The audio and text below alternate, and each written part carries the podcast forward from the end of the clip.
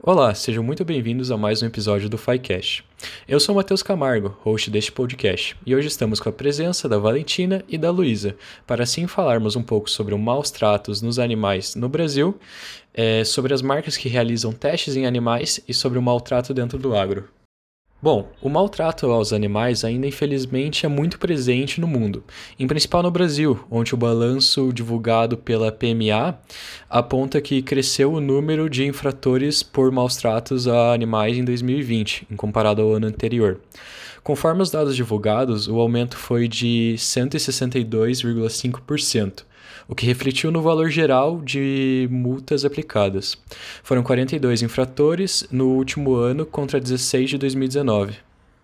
É, sendo o cachorro o animal mais maltratado, segundo dados. Ainda é o balanço divulgado pela PMA. As ocorrências de maus tratos também foram gatos, é, equinos, bovinos, aves e até porquinho da Índia. O número de animais vítimas também teve alta, saltando de 461 em 2019 para 642 no ano passado. Uma das ocorrências da PMA em 2020 foi de um único homem multado em 118 mil reais por maus tratos a 236 cabeças de gado. Seguindo os casos de maus tratos, a Valentina vai falar um pouco sobre as marcas que realizam os testes em animais. Oi, Matheus! Eu acho importante acrescentar aqui o tópico dos testes em animais para ajudar na conscientização.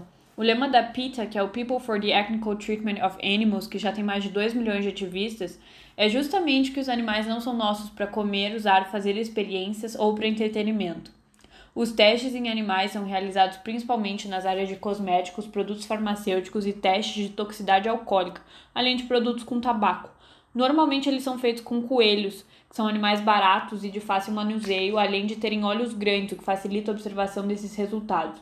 E pode acabar ocorrendo até a vivissecção, que é a dissecação de animais vivos para estudos. Normalmente eles também são feitos sem analgésicos, se provando bem insensíveis.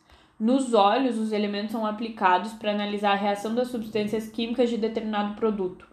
Quando é na pele, eles depilam com fita até ficar em carne viva. Aí o animal é imobilizado enquanto as substâncias são aplicadas nessas peles raspadas e feridas. Já no setor dentário, eles são forçados a ingerir quantidades enormes de açúcares durante um grande período de tempo ou têm bactérias introduzidas em suas bocas para estimular a decomposição dos dentes.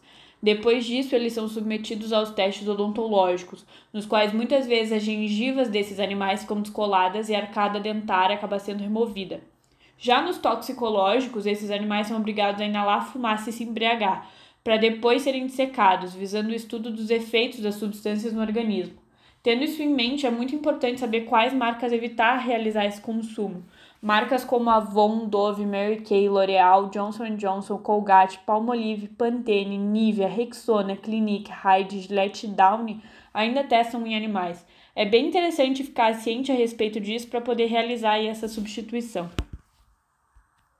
Bom dia, Matheus! Então, entrando na questão de maus tratos dentro do agronegócio, sabemos que o Brasil é um dos países que mais se desenvolve nesse setor e que claramente nossa economia e alimentação dependem dele. Porém, os maus tratos realizados nesse setor também são muito graves. A criação de gado, porcos e galinhas requer muita atenção, principalmente porque esses animais necessitam de cuidados, né? A alimentação, as vacinas, o que acaba gerando grandes custos e fazendo com que eles sofram ainda mais. Muitos criadores não se preocupam nem um pouco com o bem-estar desses animais, fazendo eles sofrerem desde o primeiro dia até o seu abate. As galinhas muitas vezes passam a ficar engaioladas em espaços tão pequenos que elas não conseguem nem esticar as próprias asas. As vacas que podem apresentar mastite, febre ou doenças de casco e não são tratadas acabam morrendo. Já entrando na parte do abatedouro desses animais, eles são amarrados, lavados muitas vezes em água insuportável para eles, passando por diversos estresses além de seu transporte até serem mortos. Não queria entrar nessa questão apenas para fazer um alerta sobre o quanto o vegetarianismo é, ajudaria nessa questão, mas que o consumo de carne no mundo ainda é muito exagerado e que não só esses animais sofrem, mas são alguns dos que mais sofrem no mundo. Bom, gente, por aqui é isso. Muito obrigada pela presença e um bom dia a todos.